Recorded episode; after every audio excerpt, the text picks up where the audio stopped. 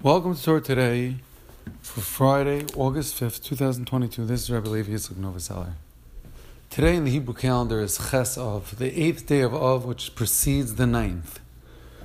In reality, in a regular calendar year, we would be celebrating, quote unquote, Tisha the day of the destruction of the temple, the day of the exile of the Jews from Spain. The first and second temple were destroyed.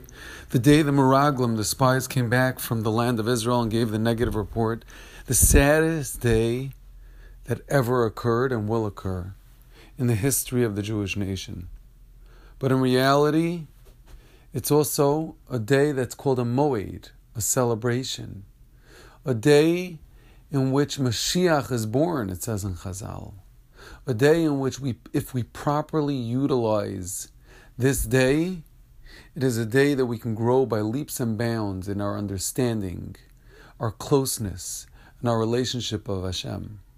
And the way to do that is to think about the terrible, enormous loss that we that happened to us so many years ago continue to happen to us every single day that the Beis Hamikdash is not around. We're missing that relationship and closeness with Hashem.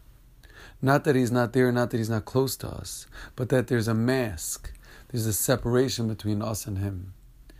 And Rabbi Yisrael Salanter says that if one really works on himself, works on feeling true mourning, true sadness, true loss over that relationship, over those things that brought us closer to Hashem on Tisha B'Av, one can grow spiritually more than even on Yom Kippur.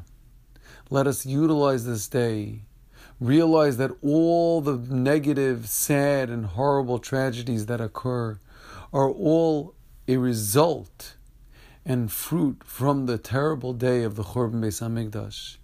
And the more we mourn the Churban, the more sad we feel and we show Hashem that we miss Him, the more He'll want to bring us back home Bring us back to that Beis Hamikdash and bring us back to the ultimate redemption. B'meher v'yameinu amen.